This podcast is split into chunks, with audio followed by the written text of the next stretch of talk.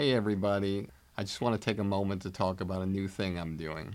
Over the years, many of you have reached out to me telling me how much you love the podcast, but also wish there were more personalized takeaways and more in-depth interactions with our guests to hear what they think about comedy. This is why I'm now launching my new digital academy, Blueprint for Success. With exclusive interviews and comedy philosophies of stars and industry veterans, personalized versions of the Industry Standard Podcast, commercial-free, and one-on-one coaching time with me. Blueprint for Success will give you the powerful tools that will take you up the elevator beyond the competition and reach the highest possible levels to achieve your dreams. Whether it be stand-up, sketch, improv, acting, writing, producing, directing, hosting, radio podcasting, social media influencing, or even if you want a career behind the scenes as a manager or an agent. Now I'm here to help, personally. We'll go on an express train of comedy and entertainment like nobody else has before. You can find out more about Blueprint for Success and the comedy business on my website at barry katz dot com. Together, we'll take your career where you want it to go. As having fans now and people who are like diehard fans of the things that I'm doing, like, you know, they there's people who meet you and say, like, it's like, I can't believe I just like shook your hand and do it, and you're like, like what do you think I'm gonna do? Like, I'm just gonna go back after this and, you know, catch up on Fear the Walking Dead. You know, it's like in your life you're like, well, I'm not, you know, I don't like sleep in like a weird, some sort of a chamber, and they they bring you out, because to you yourself you're always you are a regular person.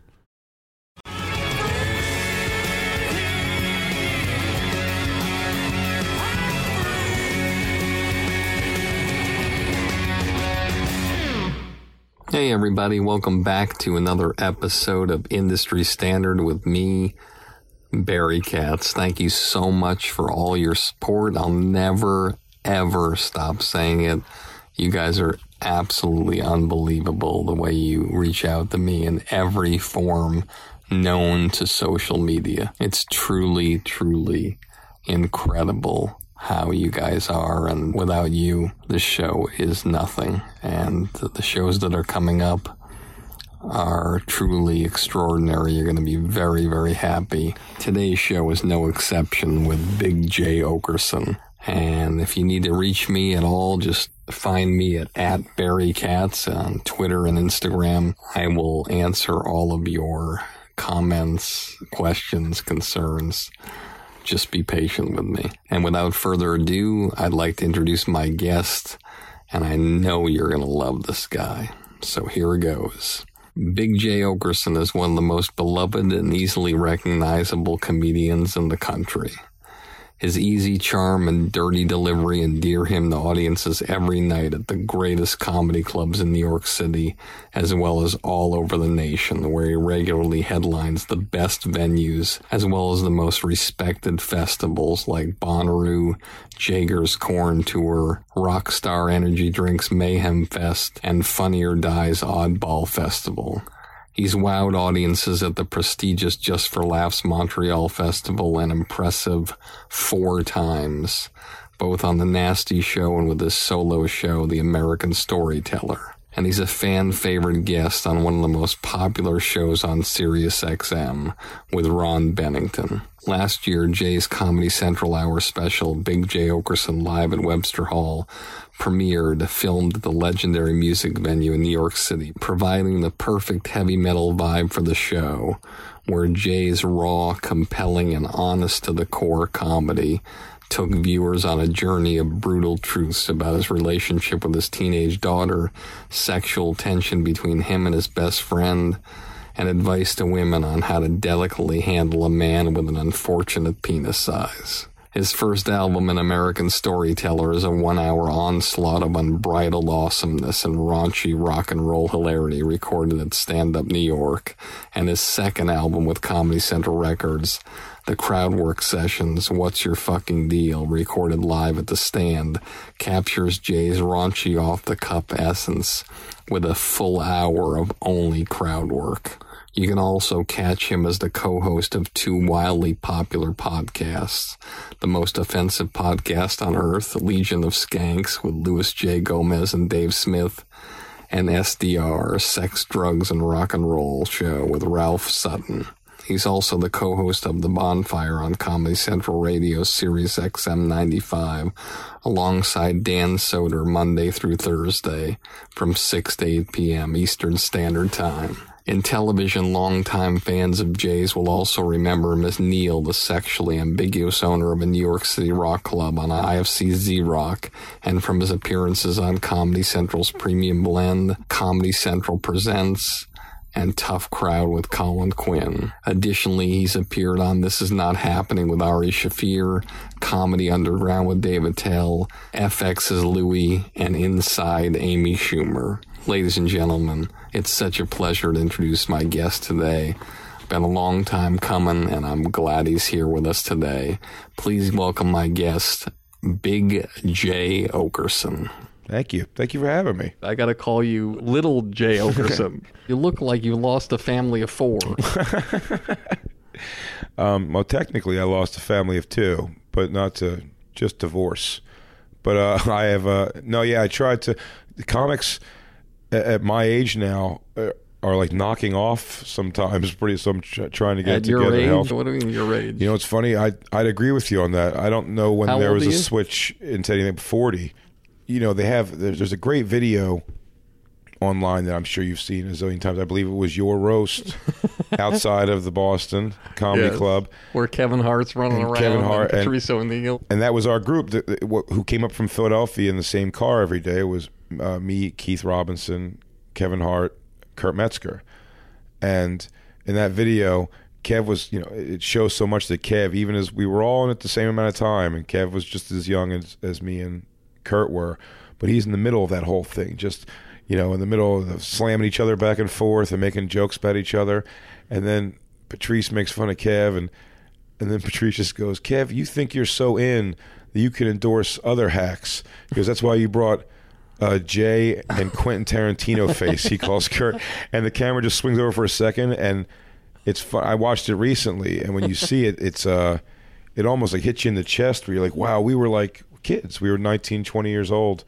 And so that's what I mean. So it's not old at all. It's just there's people who've been doing, who are my age, who have been doing comedy eleven years. So I've been like, I'm nineteen or something going on. So it's, that's pretty crazy to see. Like, I don't know. And I don't know when that switch happened. I don't know when I felt like I was the guy like trying to get in and pass at clubs to like, you're like, oh, I've been working at them for over a decade.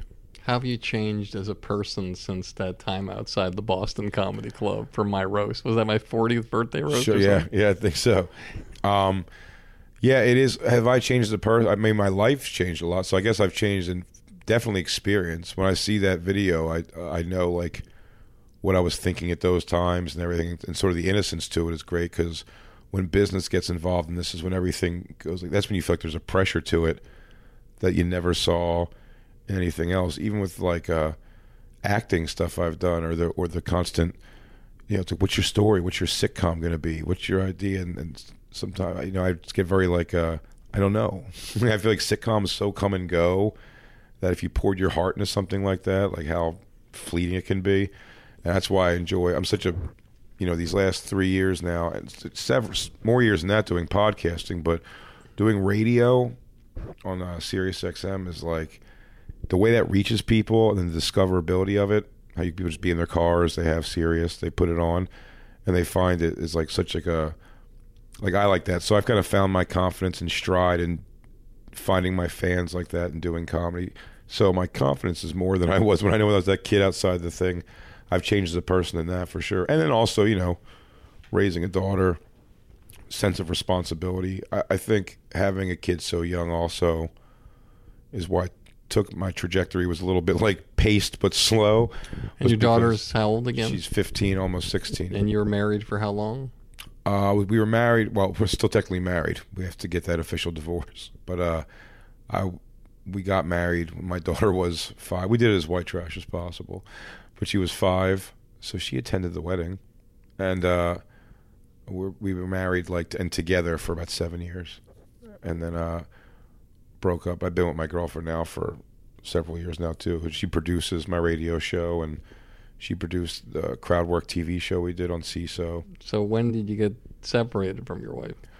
So about, I guess, five years ago now. So we were together for like a, like fourteen years. So five years you haven't finalized the divorce. No, it's really dragging our feet. But we probably should. I know. I have you a lot of business mediation? People. Um, no, we we just kind of worked it out, like between us, like civilly. Where everyone's like very close still. It's all very family situation, which Do is they great. Live near you? They don't live too far, and uh, and because of my schedule being crazy, my ex-wife actually is really cool about it. Like, she brings my daughter in to the city to see me like several times a week and stuff, and we have dinner. So it's like it all stays pretty close and tight, which is nice. Because that could go haywire. Does she like your girlfriend? Mm-hmm. Yeah, very much. That's kind of a cool place when you reach. Very recently when I was out of town, like last weekend, they all went to like the beach together in uh, in Long Island. And I'm like, that's, uh, that's a very cool situation from what it was, you know, because breaking up in any way is going to be awful. So it's definitely an awful several months, but very different now, which is great. So for those people who haven't seen Jay, when I started seeing Jay, he was a guy who went up to the stage, he planted his feet, had the microphone in front of him, and delivered the comedy. And he was just a regular guy, jeans, sneakers, and t-shirt kind of guy, normally a big black t-shirt. And that's how I knew him.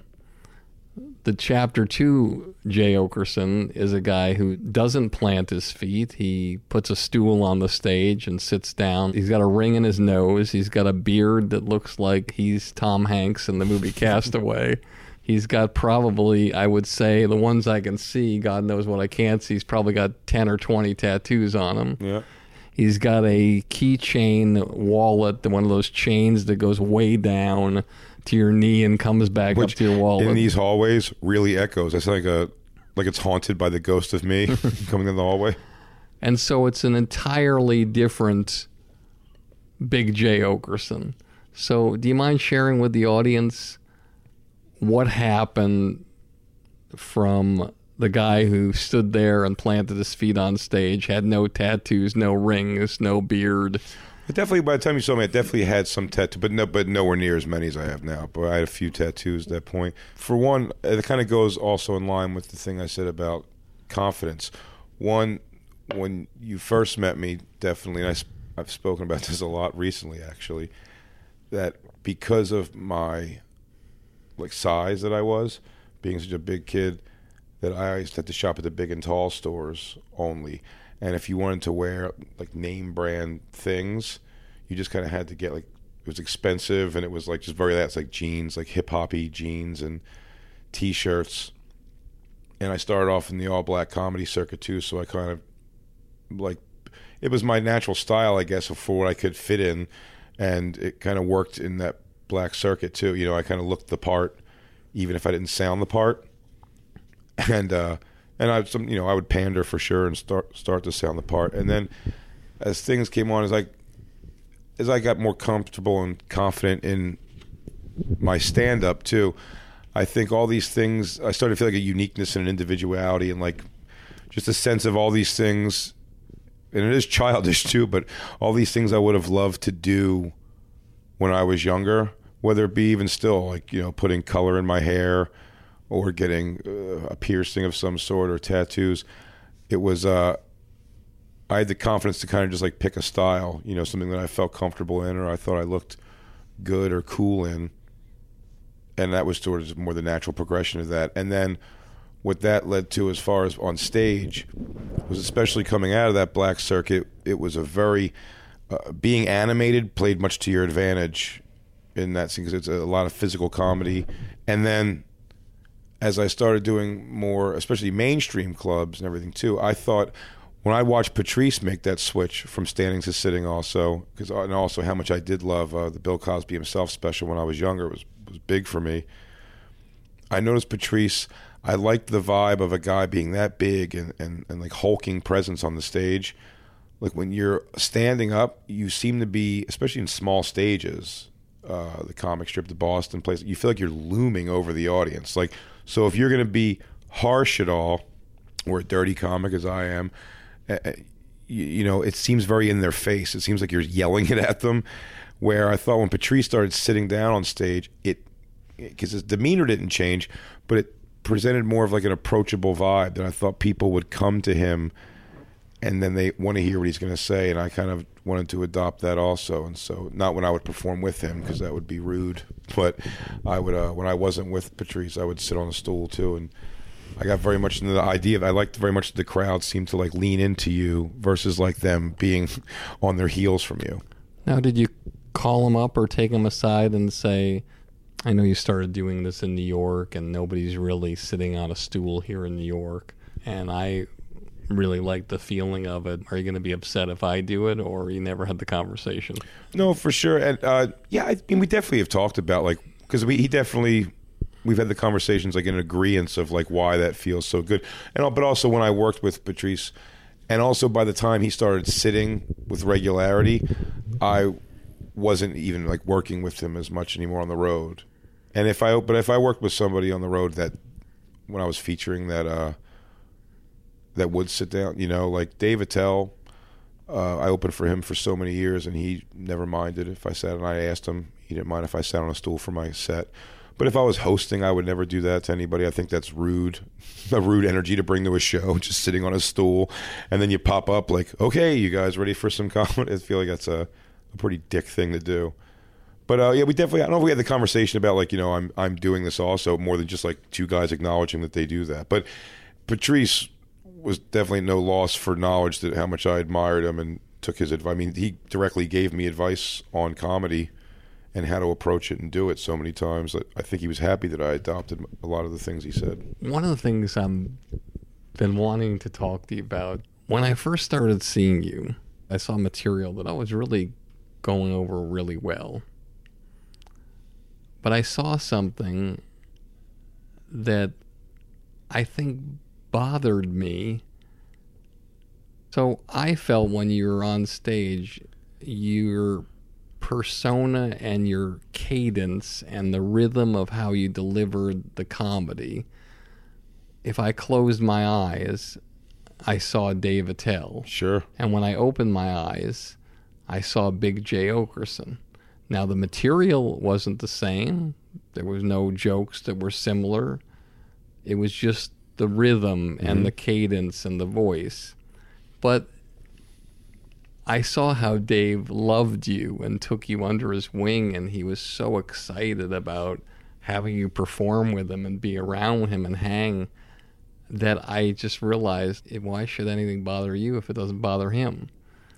Yeah, well, I'll tell you, I for sure, especially at that point in my career when he kind of grabbed me, it took the trajectory of like my mentors really was. I mean, there was uh, Toure Gordon in Philadelphia, just on a, on a local level, who was super helpful and great to me, uh, and just kind of like, you know, get me acclimated to being confident on stage and learn sort of how to do it. And Keith Robinson brought me up to New York and got me in with all, you know, the people that became dear long-term friends and mentors, as Patrice and Colin Quinn and Nick DiPaolo and, you know, and then Norton, Bill Burr, all these guys that we were able to become friends with. And then uh, Patrice kind of took me uh, to a point also with, and just kind of and, and staying friends with him, like his advice. But um, Dave Attell, I worked with him once at Caroline's. I don't think he really watched much of my set at all, but we had a good time hanging out. And then I got into the Comedy Cellar. So this is fourteen years ago. And I I went to him one night there because I had a couple things already where people, you know, people said it and it hurt my feelings because I got it. Because at that point, I'm very, I hope, I like to think I'm pretty self-aware. I give myself a pretty good. So you didn't know? If not understood. No, it wasn't that I didn't know. I felt it because what I did know I was trying to avoid was I'd get caught in a thing. I'd open for Dane. Dane Cook gave me opportunities to open for him at Caroline's before he went, right before he went to jump to the theaters. And he loved you. He was great to me, but um, but a week after, two weeks beyond working with Dane Cook, like, you know, I'm, I'm changing, you know, I'm throwing kicks on stage and doing like, because I loved, I thought he was great, you know, so I liked that kind of comedy. And I'd work with Brian Regan and I'd do something more, you know, you're just absorbing all these different things that you be impressed by, and I got it. And Dave Attell certainly the first day he brought me and uh, Kurt Metzger. He let us go down. Keith Robinson brought us downstairs to the cellar to watch Attell, and I know Attell at that point from his Young Comedian special and his H B O half hour, and I and Asp something in Aspen they had on H B O or something, and I thought he was hilarious, but I, I wouldn't have said like, oh, that's my favorite comic, you know, like that's that's the guy, the best guy to ever do it.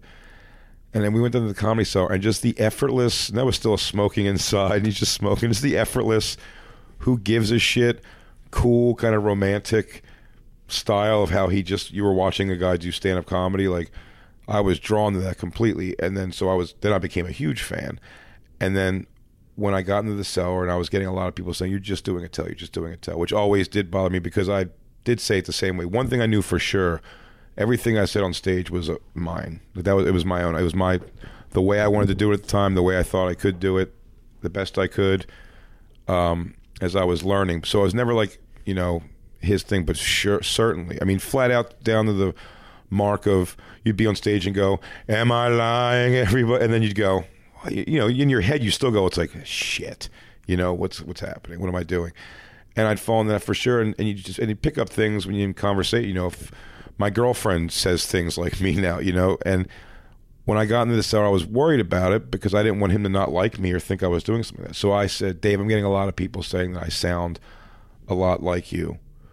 Uh, would you do me a favor and just like, I hate to ask this of you, but watch my set, please, tonight, and like tell me I'm on after you. Tell me if you think there's anything. What he did was funny. Was I watched him as I'm doing my set. I'm watching him in the hallway, and he's smoking, and like, you know, the most I feel like I'm getting on my punchlines is a little like, you know, shoulders of like, and it's the best. And I'm like, ah, oh, he's not. He's got a problem with this. So I get off stage, and it was funny. I said, what, what do you What do you think? Is there any problem there?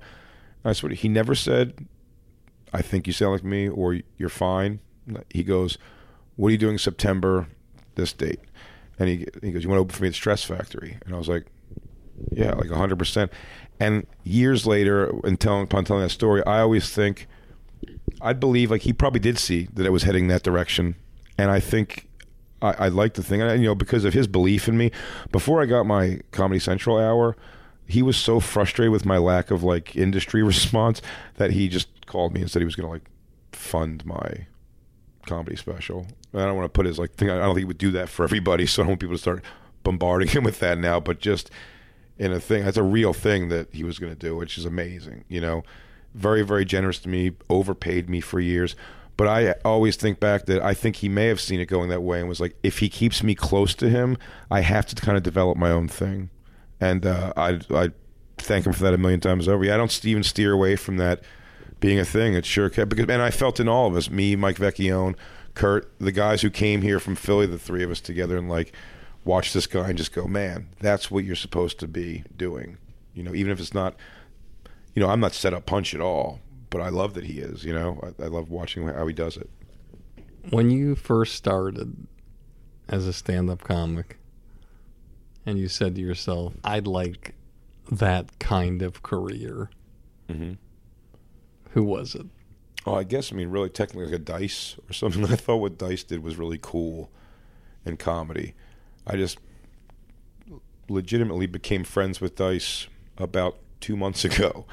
And uh, it was a big kick for me. He knows that. Like, he knows how, like, uh, it's very important to my childhood, like Dice Clay when he came in, you know, so...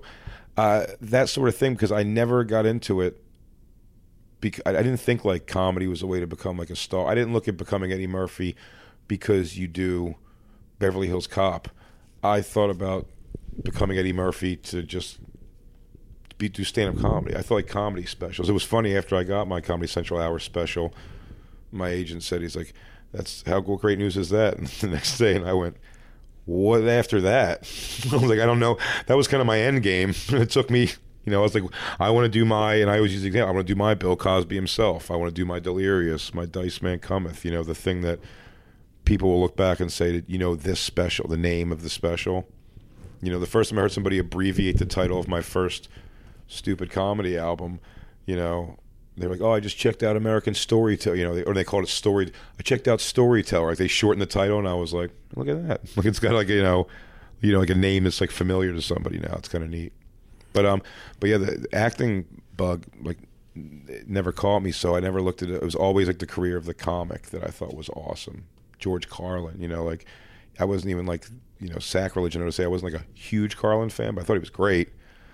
But uh, and there's specials of his that I love, but I wasn't a huge fan. But I, what a career of just like people came Regan, people come to see him do stand up, not based off of his movies or anything like that. Do you sometimes, when you're coming up in the New York scene, you're around a lot of people, a lot of people doing a lot of bad things, mm-hmm. a lot of people doing a lot of dangerous things.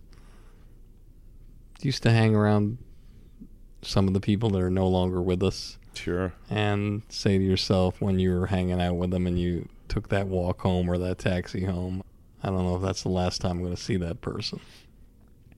No, I, because I never had anybody, uh, I mean... You know, the person, yeah, I guess like in my time, like how much you said, another person who's been really great to me in my career is like, you know, like Artie Lang, like, every, you know, but everyone worries about Artie at some point or another.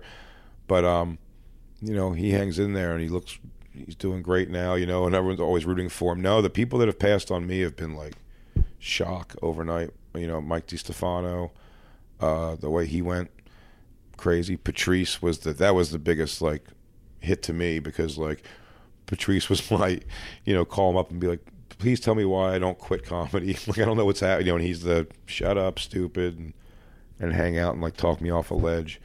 So, like, that was the, the biggest, like, smack for me in it. But, I mean, all of it's, it's so bizarre. I never th- So, Geraldo was a shock? Geraldo was a big shock. Yeah. That one hit me pretty good. Again, because, like, it's also funny, too, having a, a daughter as young as I did and a responsibility to that. I hung out late and did, you know, everything that I had to do in comedy. I'd stay out till three in the morning, but then my job was to go home and like feed my daughter at three in the morning and then put her back to sleep. Then my ex-wife would get up at six in the morning for law school and feed her and put her back down. I'd get up at nine o'clock. And, you know, we had like a system worked out, which kind of prevented me from doing like the go to L A and like, you know, kind of freewheeling thing of like, hey, we're all going to go party at so-and-so's house, uh, you know, on that, you know, that smaller level. So I, even like friends of mine who've had drug problems, when I find out when they're in rehab or, you know, or they're saying they're going to meetings now, I'm like, oh, I didn't even know they had a, you know, no one really, in, I didn't really dwell on that world at all. So I was, you know, this Geraldo, you'd hear the stories about, and then I'd see Geraldo at the time that I would see him, you know, it was midnight or something, and he's fine. You know, it's not, I guess it's before it goes bad or something. I was kind of not around for those hangs. Hey, everybody. Let me remind you one more time about my new Blueprint for Success. It's a project I've spent months and months working on just to help you jumpstart your comedy career and beat the competition. Whether you want to do stand-up, sketch, improv, acting, writing, producing, directing, radio, social media influencing, or even if you want a career behind the scenes as a manager or agent, Blueprint for Success will give you all the tools you need to take your career to the highest levels. With exclusive interviews, my top fifty commercial-free episodes from Industry Standard, one-on-one coaching with me, and unprecedented access into my knowledge and experience from over forty years in this crazy business. I guarantee you that with Blueprint for Success, you'll become the creator you've always dreamed of becoming. No one's asking me to do this. I want to do it because I want to help you become truly undeniable. So just go to barry katz dot com, click on Blueprint for Success, and start your incredible journey today. I truly can't wait to work with you, to help you change the trajectory of your comedy career forever. Hey everybody, I've talked a lot about AquaTru on this show, the amazing water purification system that's literally a miniature water cooler in your home that purifies the water in a way that no one else has ever figured out how to do. It's this incredibly efficient piece of equipment, and it gives you the best tasting water you can ever imagine for pennies.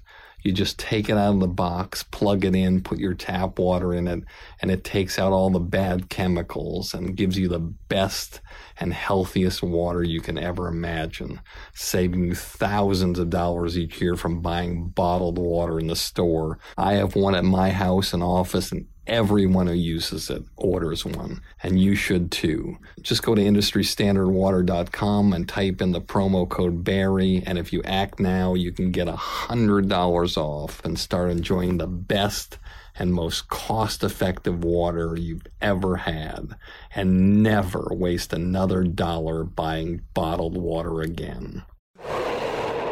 I just want to share another groundbreaking product with you. It's a revolutionary air purifier that will change the way your home operates, and I'm talking about the Air Doctor. The air inside our home can be up to one hundred times more polluted than the air outside, but with the Air Doctor, you don't have to worry about it, as it removes dust, pet hair, mold, pollen, flu viruses, and so many other contaminants that circulate throughout our homes. Till now, the only thing that could come close to this product were systems that cost thousands of dollars. But now you can get the Air Doctor for a fraction of the cost, normally six hundred dollars. And if you don't believe me, check Amazon. But for a limited time, I can give you fifty percent off and save you three hundred dollars. Just go to air doctor pro dot com, type in the promo code Barry, and get rid of all the bad toxins in your home. I'm telling you, I have this product. It really, really works. So get one now and start breathing the cleanest and healthiest air you can ever imagine. I want to go way, way back, if you don't mind. Take Sure. me through where you grew up, the economic dynamic of your family, and what was your life like as a child, and what was your first inspiration to getting into this crazy business? Stand up. Um, I grew up in Philly, West Philadelphia, in a pretty much Jewish and black neighborhood, and uh, went to public school. My dad, uh, mom split when I was three. And uh, he got remarried, but he never he got remarried twice.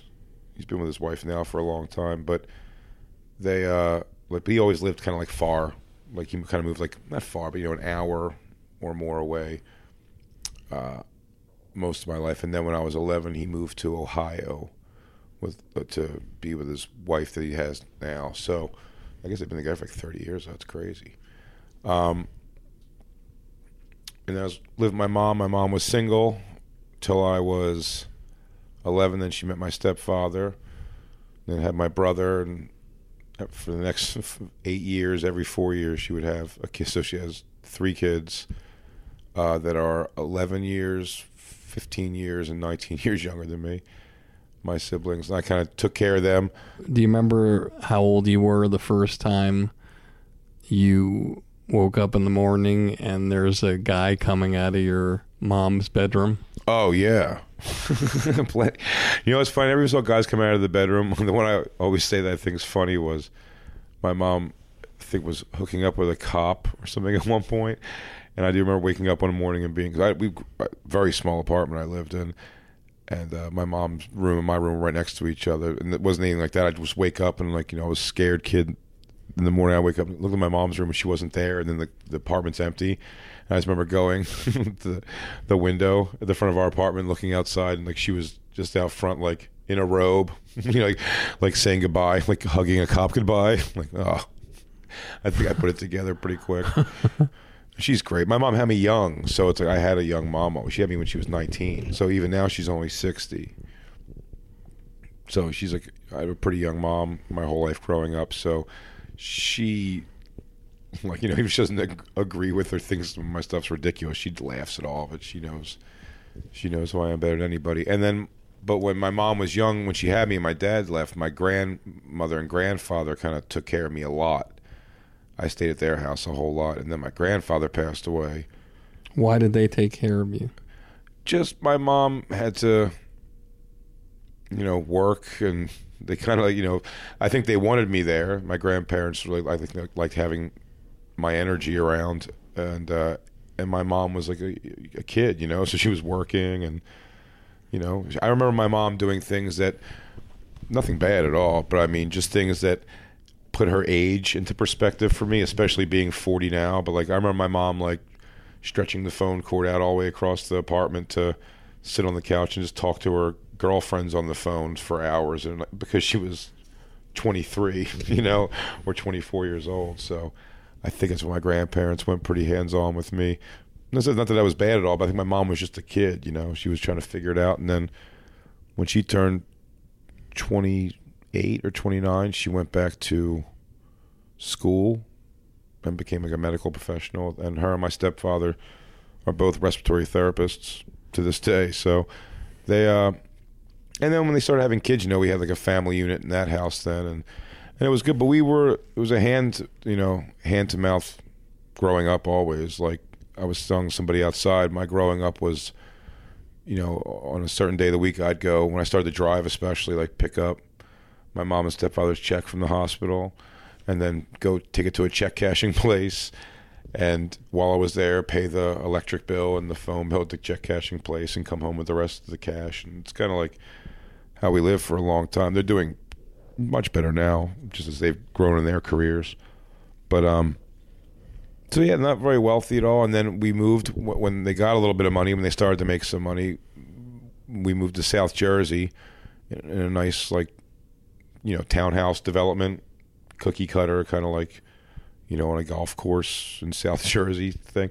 And we lived there, and that was, uh, that was good. That was like slightly better living. But again, they worked a lot, so my childhood was taken care. I didn't really have teen jobs a lot because I took care of my siblings because I was so much older than them. I mean, right up until I moved to New York for comedy.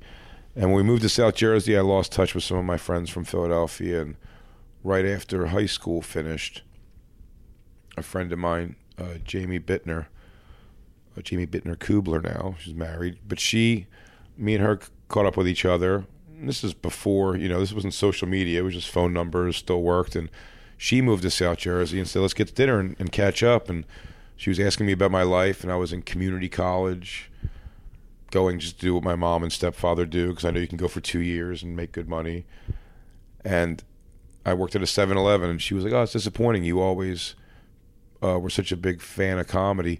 And that's true. That's what she pointed out. Like, I was always a diehard fan of comedy. I was always making like little tapes and stuff when I was a kid with my friends, the funny stuff we thought, with sound effect records or whatever, just ridiculous uh things. But I always like to be funny. And then a big bonding moment for me and my stepfather, as I said before, was uh, Dice Clay, when he let me watch Dice when my mom was at work, and me and him just loved it, you know. And it hit me at the right time, being twelve, and that's what got me probably super into stand-up across the board. And then my whole like childhood, I just remember I'd go Friday nights, we can go to West Coast Video as the video store, and I just went to the comedy and just got all the H B O half hours, and everybody would be Bob Keckle with Roseanne, Carlin, to, you know, the young comedians. But when we got cable when I was seventeen, I watched a ton. I just watched that, the A-List and all those shows, you know, when Premium Blend first came out, and, and all these Lounge Lizards, these shows, and I would just watch anything. And I thought it was all great. I only remember the names of the comics who I didn't think were funny, I think, at the time, because I thought everyone was fantastic. And she was like, I'm so surprised. Why did you never try it? And I never even thought of what the lower levels of comedy were. I wouldn't even have thought, you know, what's an open mic night? I was, you know, uh, I was nineteen. So I was like, I don't know. What to... And the next day I happened to be in Philadelphia. My friend was buying sneakers, and I saw the comedy club that was there that had been there forever, apparently. And there were several different names. It was David Brenner's at one point. Now, at this point, it was a, a black comedy club called the Laugh House. And I saw their sign says they have open mic nights on Thursdays, and I went in and kind of asked about it, and then I gave it a try. It went good the first time with terrible jokes. I'm the sure. Audience was predominantly black? All black, pretty much. There was a few white guys in the show, but it was an open mic, but it was an open mic that was... Uh, the, the club was... One of the owners worked as a D J on the hip-hop radio station in Philadelphia, the popular one, uh, Power ninety-nine, I think it was. And they promoted it on that. So this is, when I say open mic, coming to New York was such a culture shock when you'd go to do the Thursday open mic at the Comic Strip or wherever, because the open mic we were doing was three hundred people, a D J, you know, it was like so over the top. It was like Sunday nights at the Boston. That's how I ended up doing, that was the first shows I ever did in New York, was Talent Sunday night at the Boston, because I was so in that black comedy circuit. It was, it was such a fun show to do. And I always loved that show because that's where... Very early on, too, I'd see Attell would come over and do that just to see, you know, if he could do it. And I always loved thought that was a very interesting thing about him, that to give it a whirl in a place where he knows he's against the wall. Believe it or not, a lot of great comics never in a million years would walk in there on that night. No. But the thing about Attell, which I always loved, and you as well there, although it was more of a product of going on stage. For him, he'd already experienced success in the white clubs. Yeah. And he decided to take the risk, which is something that everybody should do, but very few do. Absolutely. No, I think it was so valuable for me starting the way I did.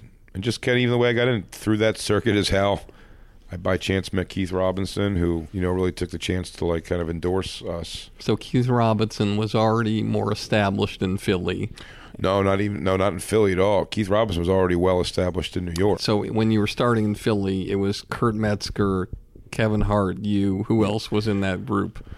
That's it from that particular, like the next group behind us was uh, Joe DeRosa, Mike Vecchione, and those guys uh, came up like right behind us, and then several more people after, but those were the guys. Like Keith pulled us up, and then we pulled up like, you know, DeRosa and everybody. Who and then, came to New York first, you, Kirk, or Kevin?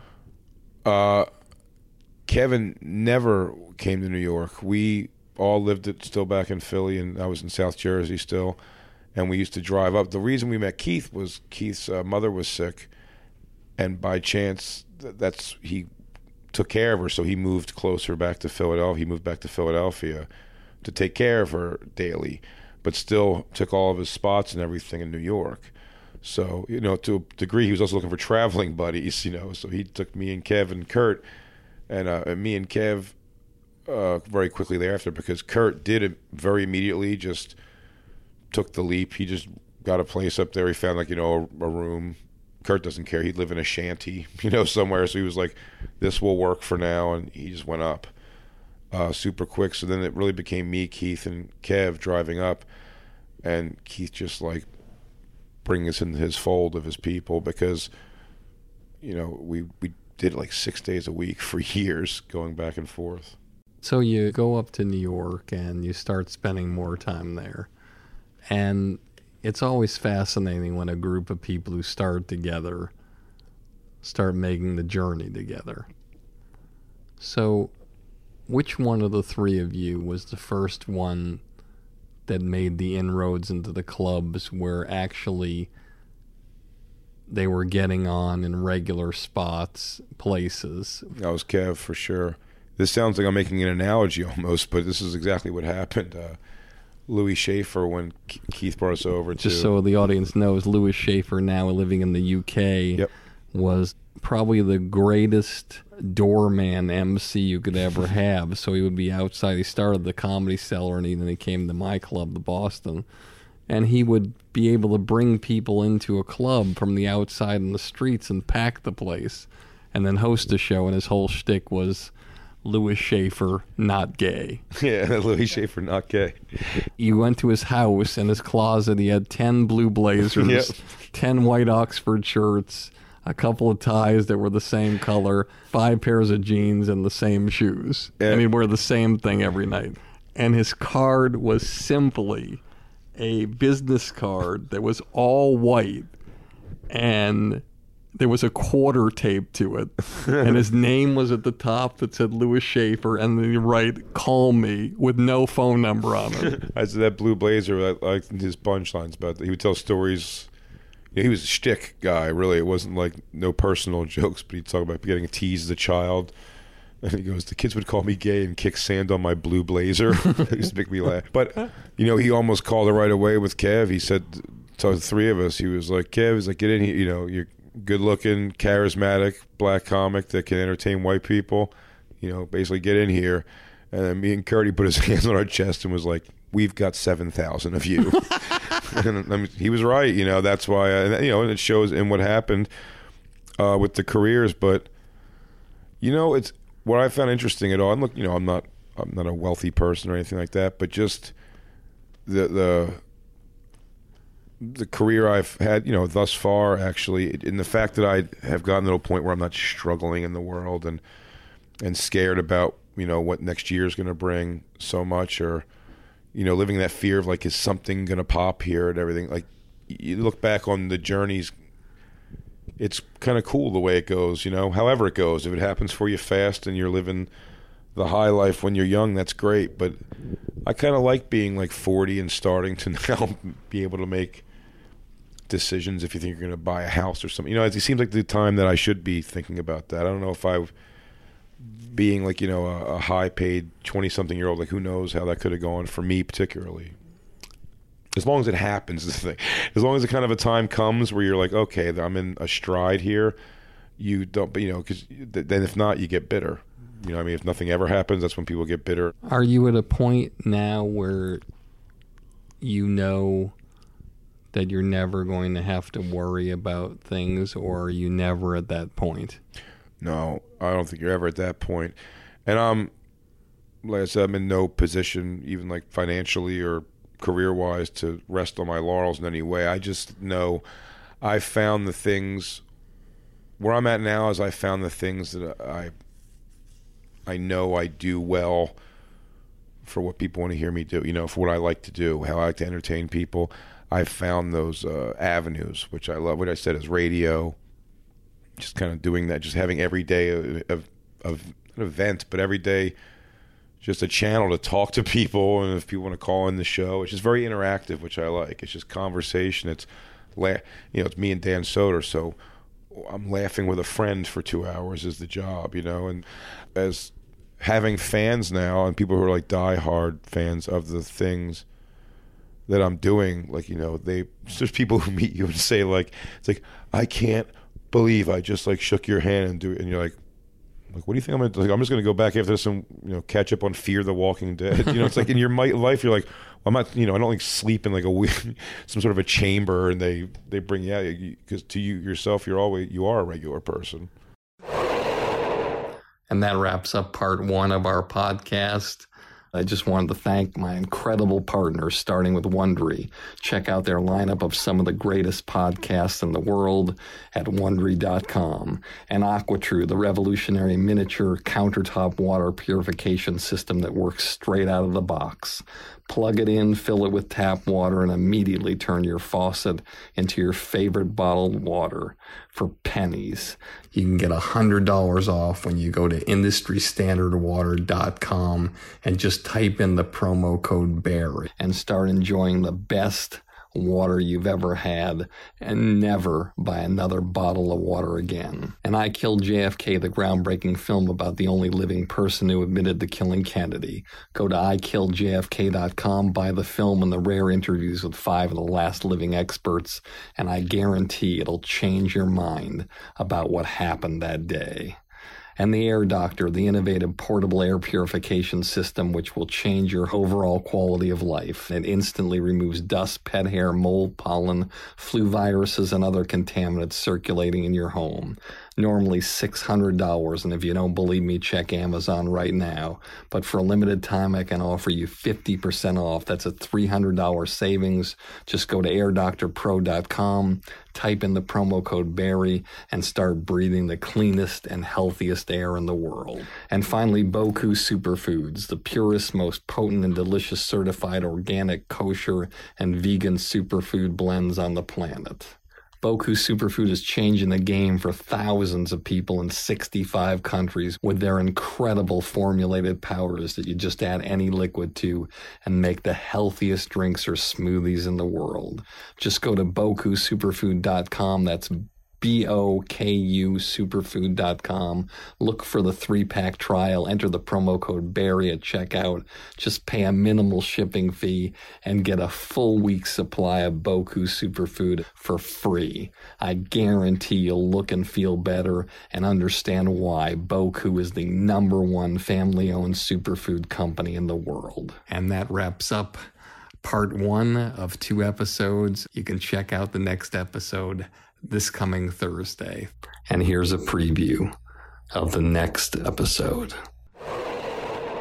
No one can make you stop doing it. Like, you can keep doing it always. And when I wasn't on the road or getting industry uh, love at all, I was able to keep working on the local level in New York and just get better and keep doing it. And in the moment where it just feels like it's miserable, why can't I get on stage? Why am I just hanging out? Why? hang in there. Keep doing it. Thank you so much for listening, and have a great day. As always, this has been Industry Standard with me, Barry Katz. And if you like the show, tell all your friends. And if you don't like the show, tell all your friends. You get all the money, drive that fancy car. All the people love you, 'cause you're going far. Life is for the dreamers. They have all to gain. It's never quite over, so it all feels the same. You pick your own poison, dig your own grave down in the valley.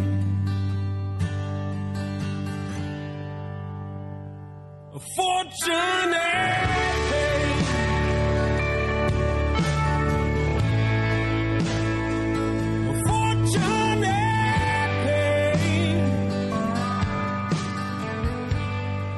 Thank you for listening to Industry Standard with Barry Katz. If you'd like more info on our schedule of new episodes or how to reach Barry through Twitter, Facebook, or email, go to barry katz dot com. Before you leave, please take a moment to subscribe to our podcast, leave a comment, and rate it, even if you think it blows. Thank you for your support, and have a great day.